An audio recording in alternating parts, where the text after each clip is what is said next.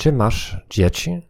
A może widziałeś innych rodziców rozmawiających ze swoimi dziećmi? Najprawdopodobniej zaobserwowałeś następujące rzeczy. Większość rodziców podważa swój autorytet, mówiąc rzeczy, których nigdy nie będą w stanie uszanować. Mówią, nie zamierzam tego powtarzać, a potem powiedzą to co najmniej 10 razy więcej. Robimy to cały czas, również gdy rozmawiamy z innymi dorosłymi. Za każdym razem, gdy to robimy, tracimy wiarygodność. Odzwonię za kilka minut, a potem odzwaniasz po godzinie. Zrób osobistą listę małych obietnic, które regularnie lamiesz. Zobowiąż się, że po prostu ich nie użyjesz. Wyeliminuj jedną